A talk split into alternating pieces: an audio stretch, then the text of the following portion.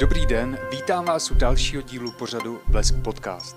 Jmenuji se Jiří Marek a mým dnešním hostem je právoplatný dědic rakouského, českého, maďarského a dokonce chorvatského trůnu pan Fender.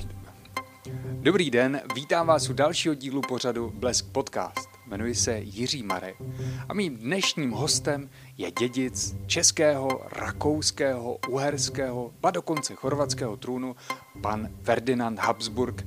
A moc mu děkuji, že si na nás našel čas. Já teďka přepnu s dovolením do angličtiny a vy si užijte náš překlad. Pěkné odpoledne Ferdinande a děkuji za váš čas. Je pro mě velká čest si s vámi popovídat. Oceňuji to. První otázka. Máte opravdu velmi dlouhé jméno. Můžete nám vysvětlit, proč je tak dlouhé a bylo pro vás složité se ji zapamatovat, když jste byl dítětem? Nemusel jsem se ho nějak biflovat, protože skutečně potřebuje jen Ferdinand. Ale v jednom okamžiku se mě začali na to lidé opakovaně ptát, takže jsem to musel vyřešit. Nemohl jsem být ten jediný, který nezná své plné jméno podstatě je to rodinná tradice, když dáváte mnoho prostředních men svým dětem podle svatých. Tito svatí na vás mají dohlížet nebo vás ochraňovat.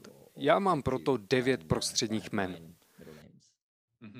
Máte nějakého pomocníka nebo slovní hříčku, která vám pomáhá si je pamatovat?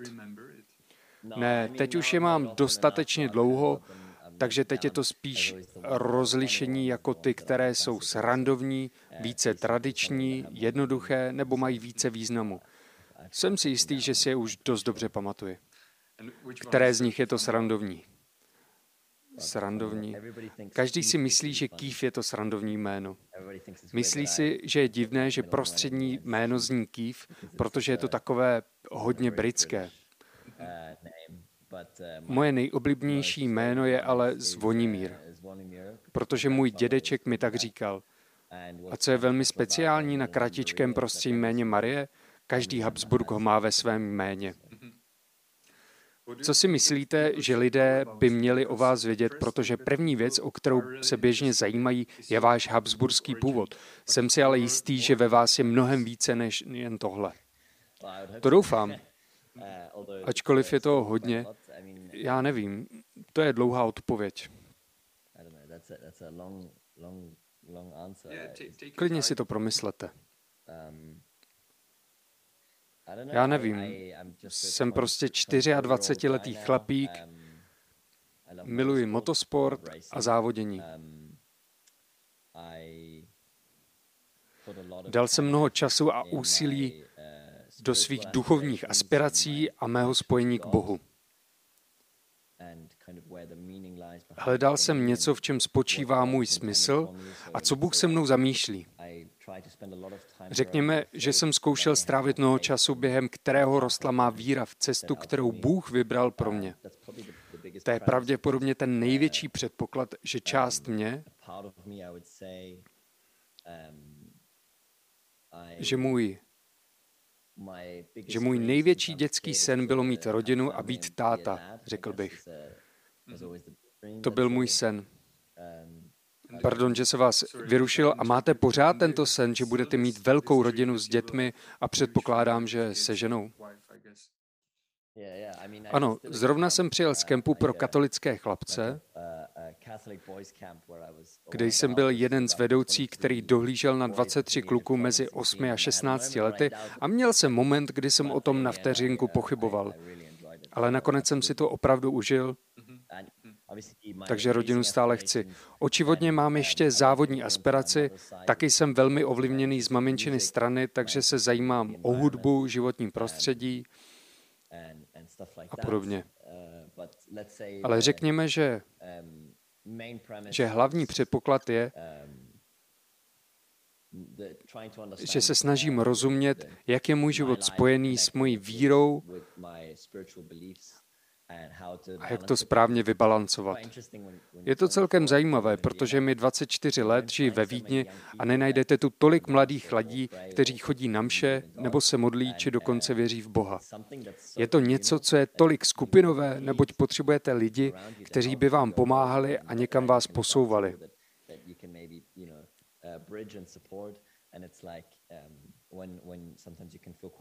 Někdy se můžete cítit osamoceně, poněvadž jste v neděli ve vídeňském kostele pravděpodobně jediná osoba pod 70 let.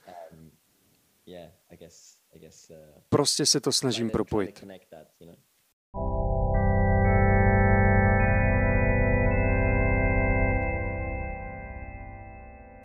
Děkuji za vaši odpověď, bylo to zajímavé. Hádám, že opravdu milujete závodění a právě teď jste součástí dvojité VRT týmu. Kdy jste si uvědomil, že jste dobrý závodník? Asi ve chvíli, kdy jsem začal vyhrávat. Nikdy jsem příliš nevěřil, že jsem moc dobrý až do momentu, kdy jsem ve Formuli 3 sklízel dobré výsledky, které překvapovaly i mě samotného. Nikdy jsem si nemyslel, že bych mohl vyhrávat závody proti řidičům, kteří jsou několik úrovní nade mnou. Jako jsou Lando Norris, Lance Stroll, Mike Schumacher a další. Pro mě to bylo jako OK, když můžu porazit tyhle chlapíky, tak můžu pokračovat. Šel jsem na DTM, německé mistrovství cestovních vozů, měl jsem první pole position, první pódium a to byl pro mě velký výsledek. Říkal jsem si, že je to neuvěřitelné. A nyní pokračuji dál. A teď můj další závod je první pokus ve vytrvalostním závodě 24 hodin Le Mans. Je vaším snem stát se řidičem ve Formuli 1? Spíš ne.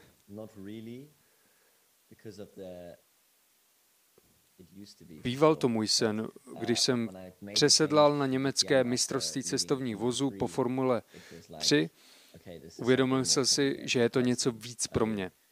Strávil jsem mnoho času na další věci a další projekty.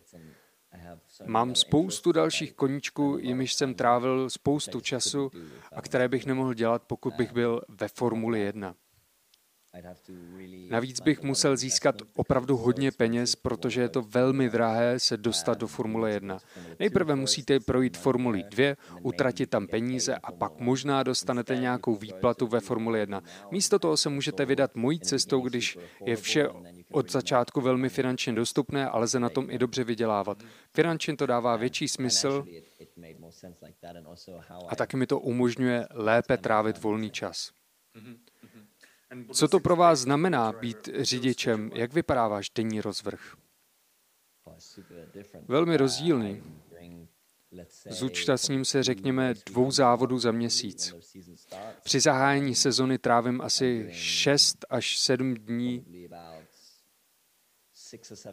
za měsíc PR, PR aktivitami. Hodně cestuji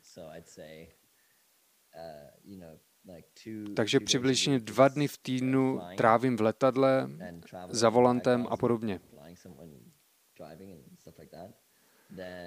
Potom mě testují, v pátek jedu do Belgie na testy auta pro Le Mans. A nad tím vším jsou tréninky, udržovat si kardio, posilovat, Jistit si, že kolena, krk a záda jsou silné, abyste se vyhnuli jakémukoliv risku zranění. Hlídám si zdraví, dobře se stravuji, spím a podobně. Mám taky svůj volný čas, který rád travím různými způsoby. Chodím do hor, jezdím někam sám s Venem. Kolik máte běžně volného času? Například teď jsem měl deset dní dovolenou, kterou jsem trávil na tom chlapeckém kempu jako pomocník. To bylo opravdu super. Ale normálně mám, řekněme, dva až tři závody za sebou, takže si potom beru čtyři až pět dní volna na zotavení. A to je čtyři až pět dní volna, jako je dovolená. Vypnu, odechnu si a dělám cokoliv, co chci. Um, Poté se vrátím a mám rozhovory s novináři, testování a podobně. Um, Momentálně musím trávit čas stěhováním. To je taktéž součást normálního života. Co si vaši rodiče mysleli o vaší závodnické vášni? Podporovali vás od úplného začátku? Uh, ano. Vždycky. Vždycky, když jsem měl nehodu, tak se mě o to snažili přesvědčit a trvalo to vždycky týden hovorů a vrátilo se to zpět k jejich podpoře. Obávají se, že by následník trůnu mohl umřít v autě? Myslím si, že se víc obávají, že bych mohl umřít jiným způsobem. Je to docela nepravděpodobné. Vždy přikládají velký význam tomu, aby jejich děti měly volnost v tom, co touží dělat. A to je jejich priorita nade vším. To je velké privilegium, že jsme vyrostli v prostředí s tak velkou svobodou. Žít ve Vídně je velká výsada. Je tam svoboda absolutně ve všem. A oni nám říkali, že musíme proskoumat tu svobodu, protože ne každý ve světě má takovou svobodu jako děti z Vídně. Musíte si teda vydat dál, proskoumat sebe a pro mě to bylo závodění.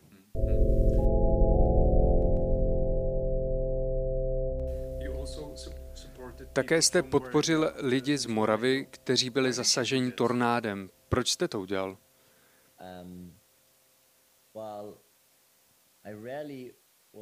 Vzácně postuji politický obsah na svém Instagramu. Ale když je něco opravdu skutečně blízké mému srdci, tak to udělám.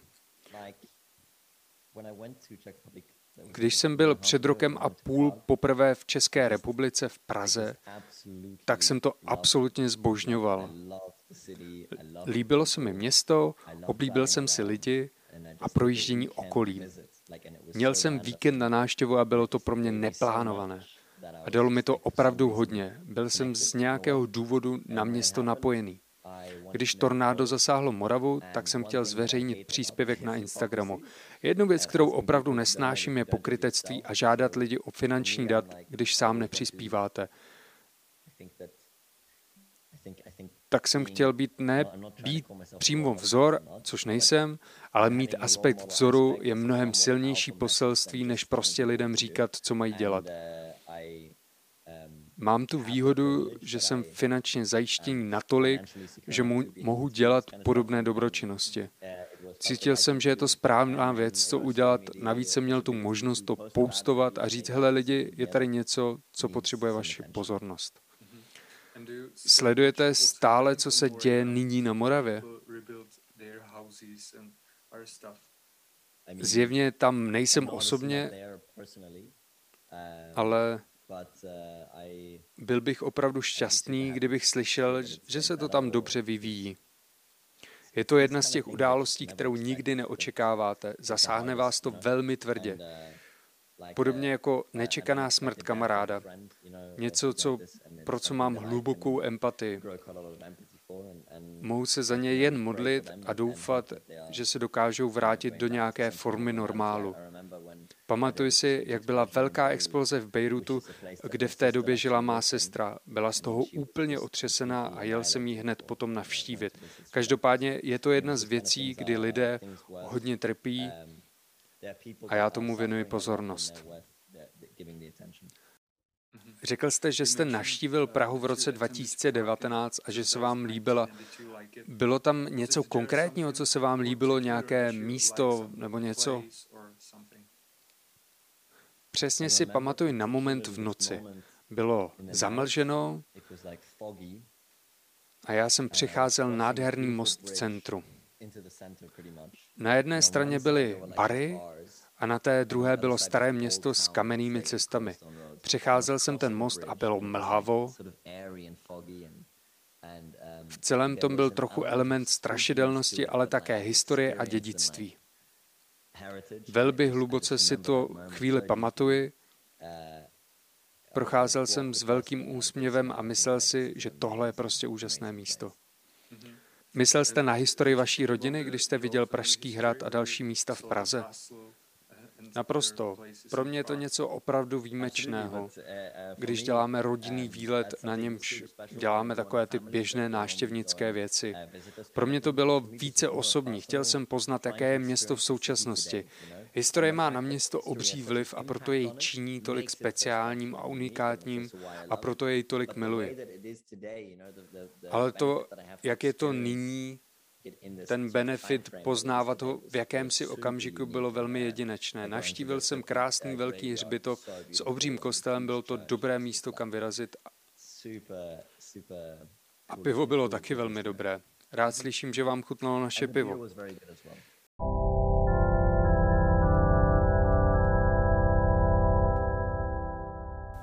Nyní se přesuneme k vaší rodině.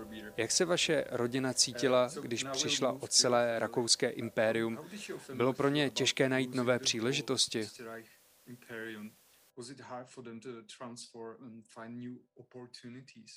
Myslíte pro moji rodinu?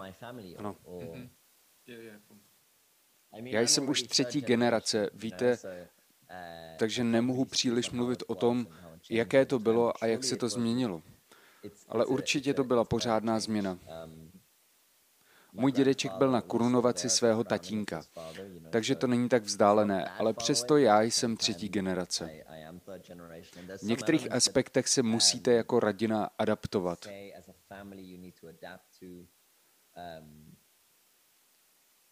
Ku příkladu, můj otec je vždy zaměřený na evropskou politiku.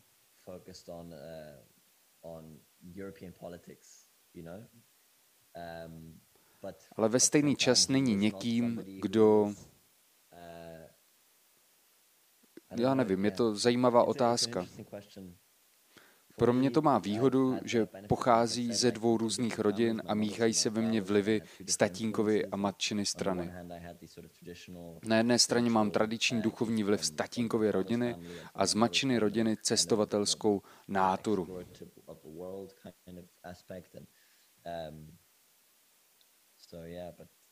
Nevím, myslím si, že s tou situací se vypořádali velmi dobře.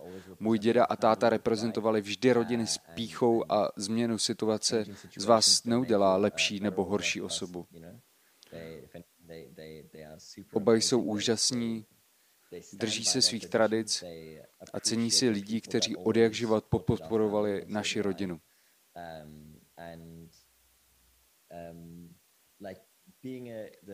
A já si cením taky. Být následníkem nebo princi je titul, který nosím, ale nejsem jim. Chápete?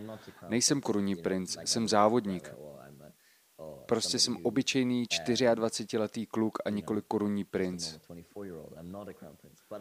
Ale ve stejném okamžiku je to pořád něco, co sebou nesu.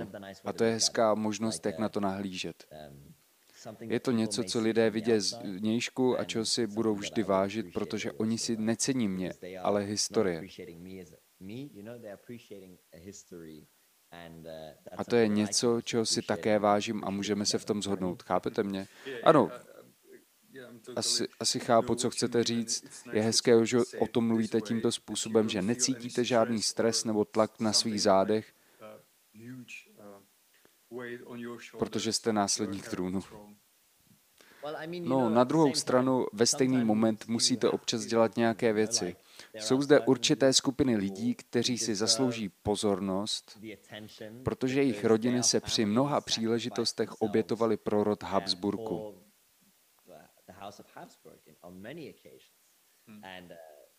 A to je něco, co nebude zapomenuto. Je to něco, čeho si bude vážit můj otec, já, moje děti. To vytváří jedinečné splnění. Jak jste řekl, je to... Jo, jak jste prostě řekl. Znáte všechny své tety, strýce, bratrance, sestřince a další příbuzné? Máte nějaké pravidelné setkání Habsburku? Máme WhatsApp skupinu. Mývali jsme jedno setkání za rok a kdokoliv z rodiny mohl přijít, ale nyní kvůli COVID-19 jsme se neviděli tento ani minulý rok.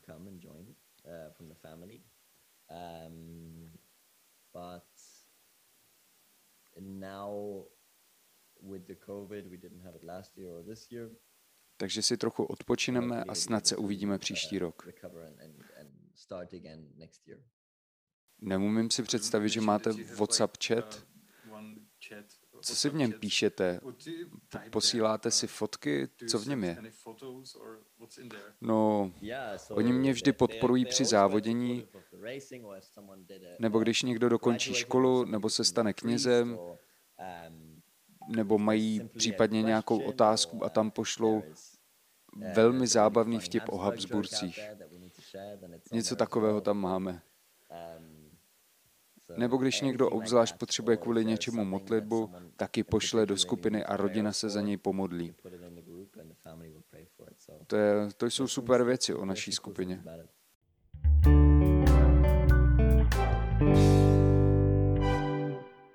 Máte nějakého Habsburka z historie nebo ze současnosti, který vás v životě inspiroval? Můj děda mě inspiruje celou dobu. Na dědu myslím každý den.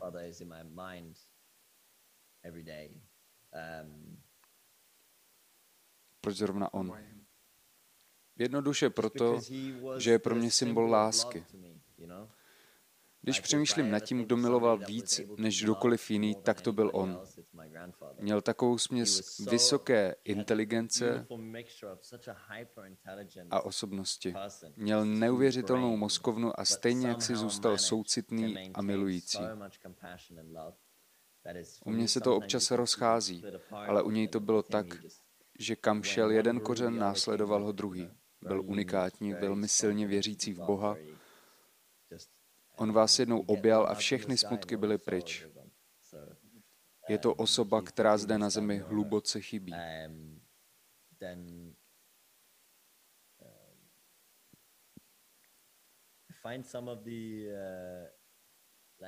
Dále mě inspirující sovna Řita, burbonská parmská, nebo Marie Terezie. Vždy jsou v našem rodu inspirující lidé. Není to tak časté, aby osobnosti byly v historii takto hluboce zapsané. Císařovny byly tak mimořádné ženy, velmi tvrdé, silné a lidi budou vždy vzlížet k tomu, co dokázali, nebo jak vychovali své děti. Rozhodnutí, které učinili, mají vliv až do současnosti.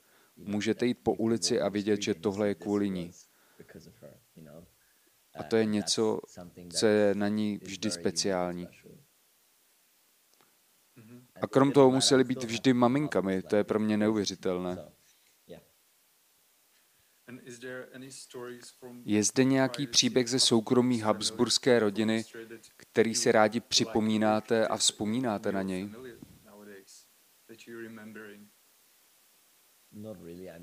Ani ne. Samozřejmě máme své insiderské vtipy na rodinných večeřích, ale o příbězích si nejsem jistý.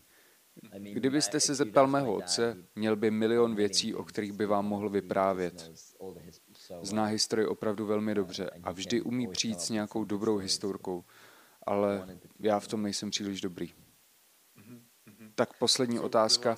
Umíte si představit, že by se historie vydala jinou cestou a nyní byste byl vladař? Jestli si to umím představit.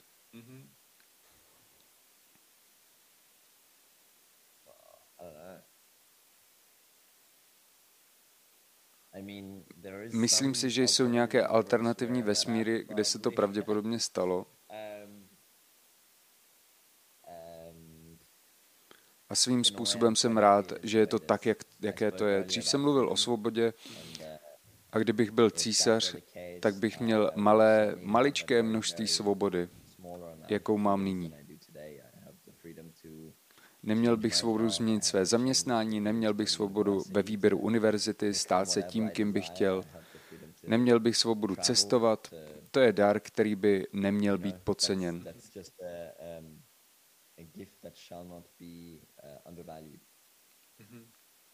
Děkuji, Ferdinande, za váš čas. Byla to velká čest s vámi mluvit o vás, historii vaší rodiny a jsem opravdu rád, že máte tolik volnosti a můžete dělat cokoliv chcete.